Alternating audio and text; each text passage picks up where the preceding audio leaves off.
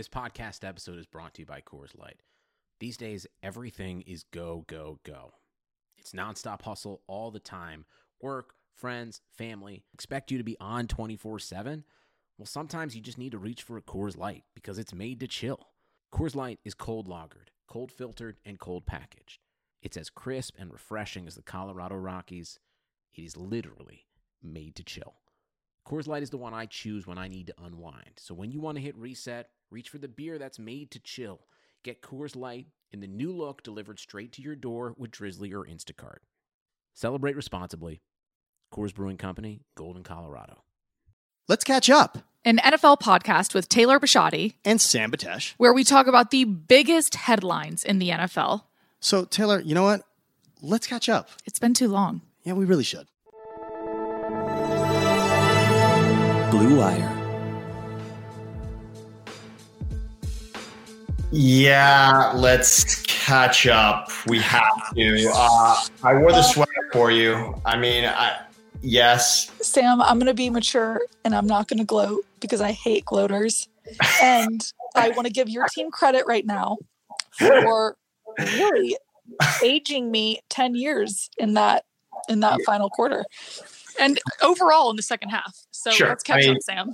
let's please catch up, Taylor. And, and look, full disclosure, obviously, Taylor, supporter of the Ravens, clearly.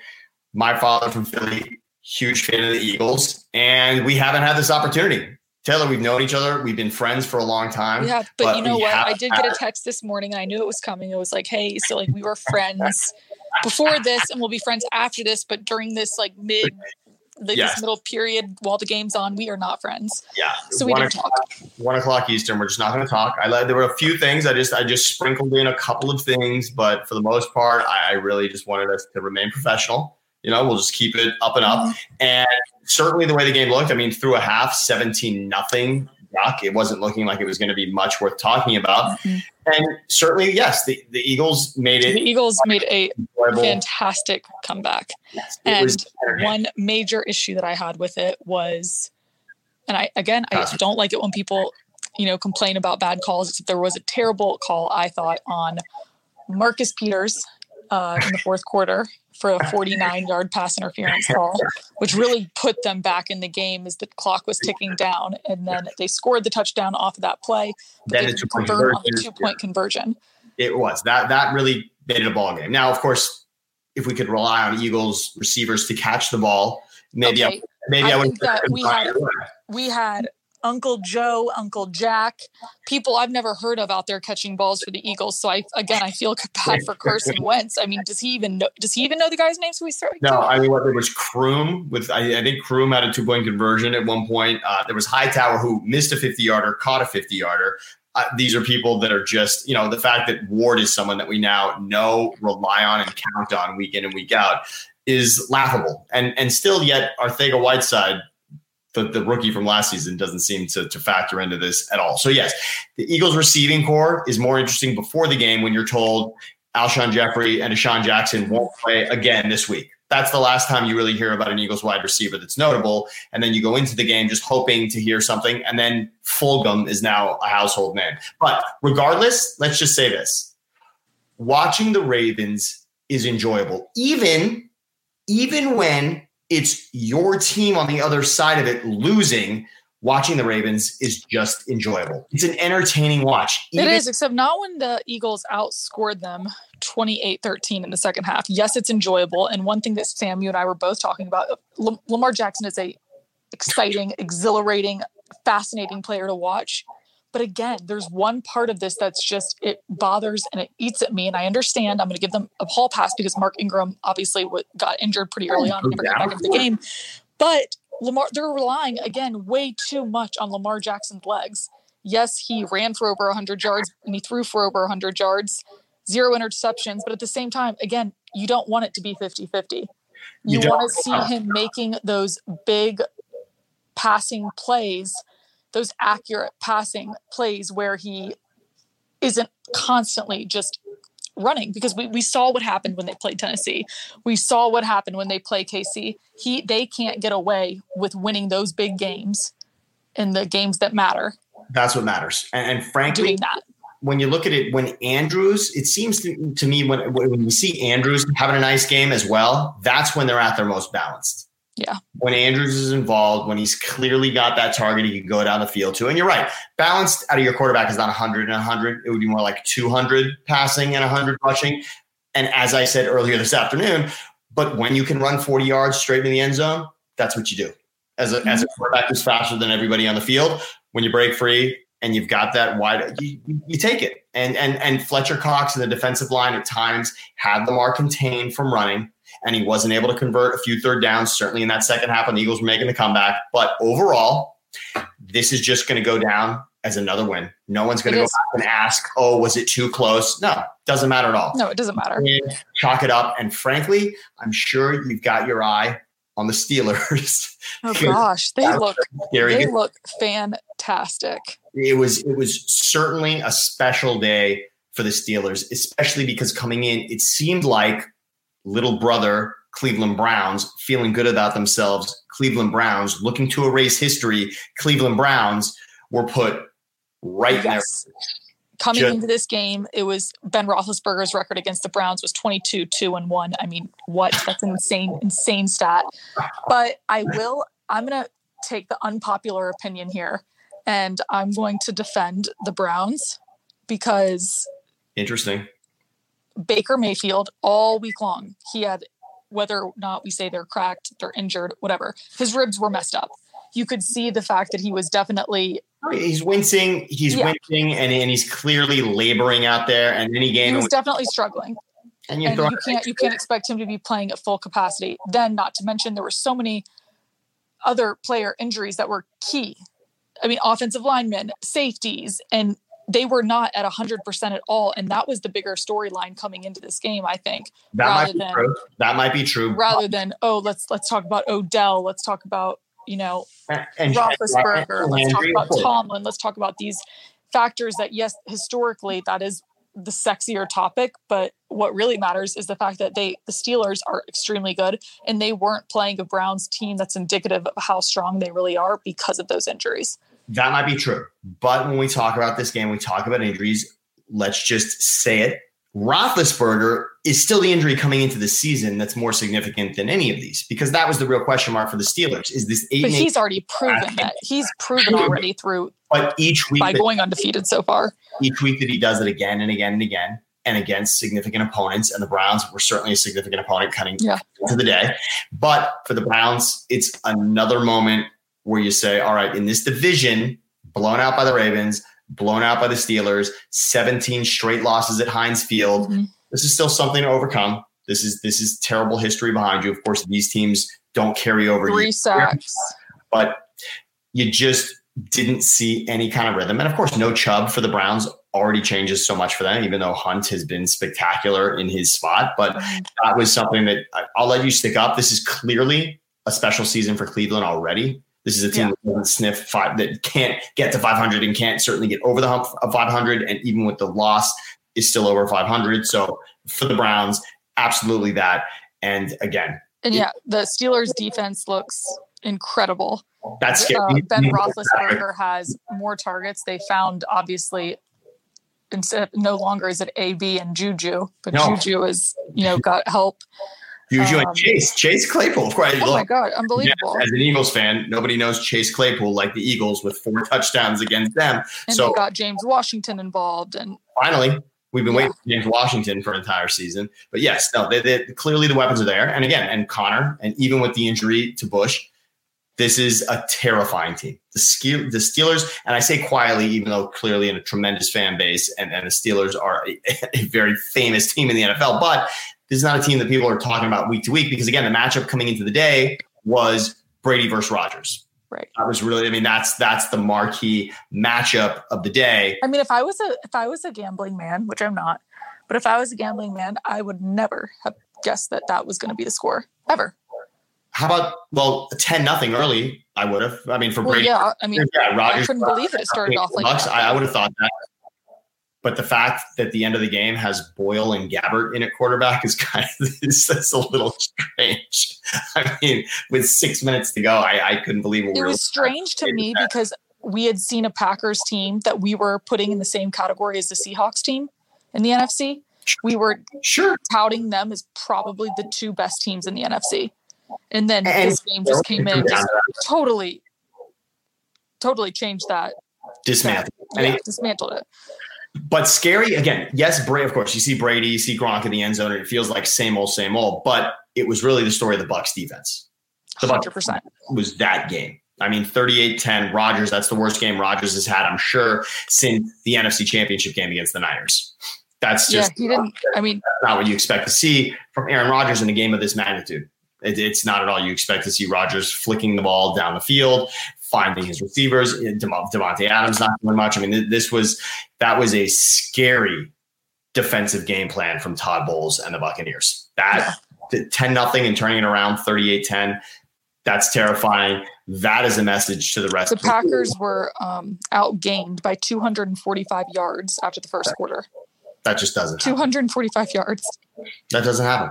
It just No. doesn't. And you, you don't see that often. And again, for, for Brady to have a defense like that, that feels a little bit like the New England formula. And of course, not a lot of this is going to look like New England with Bruce Arians at the helm, but that was a tactical dismantling of the It Green was. And you saw Brady getting frustrated. I think it was maybe in the second quarter that he was throwing it to receivers and it looked like he was kind of hitting them spot on and they just were dropping a few balls. Well, what And did I tell you? get- Yeah, my favorite, my favorite moment every Sunday is frustrated Brady, right? The Brady, that, that Brady where he's just yelling at everybody. That's it's my favorite. And yes, he had to do that, but overall, he was not the most frustrated quarterback in that game. Not a long shot. That was scary to see. I, and and, and another quarterback who I know you absolutely want to talk about, and we talked about Roethlisberger coming back from injury and how impressive that was. Garoppolo, your guy, that's a turnaround.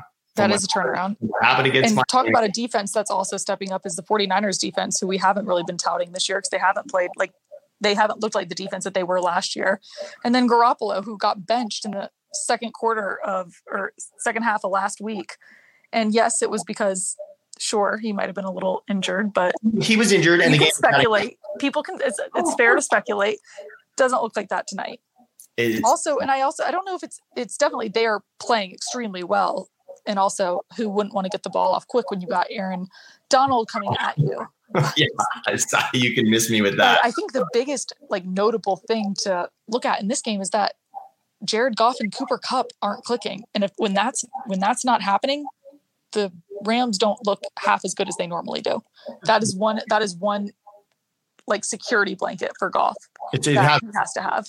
that has been, and he looks so different in the season when Kupp was injured throughout the season, and then when he's back, they've all they've looked in sync. That's when McVay is really clicking. I, you know, this NFC West is so difficult to figure out, but I do love, and of course, Sunday Night Football did a great job of pointing it out. But who's got the tactical advantage between McVay and Shanahan? I, this is two scientists going at it, and you can really see them trying to outplay each other. And there was that crafty little play where Kupp gets it and tosses it to Henderson, and you can see them using these really special plays. But you know, fourth and two to Kittle, I you know As that, Sam would say, they're very cerebral coaches. it, that's thank you. That's a great word. That is definitely a Sam ding ding ding word for sure, Taylor. It is Mhm.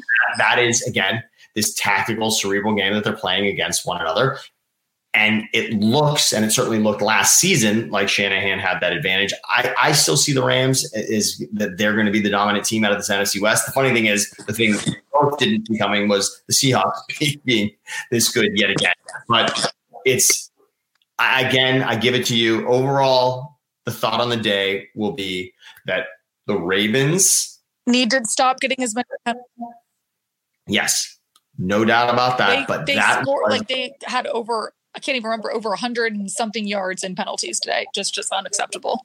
But again, 49 on one play. And that's again something the league has taken a long look at, whether they want to the rule from college, in which it's a 15 yard penalty instead of a spot foul, because a 49 yard penalty, it's just, it- it's too much to hand the NFL team for not making a play.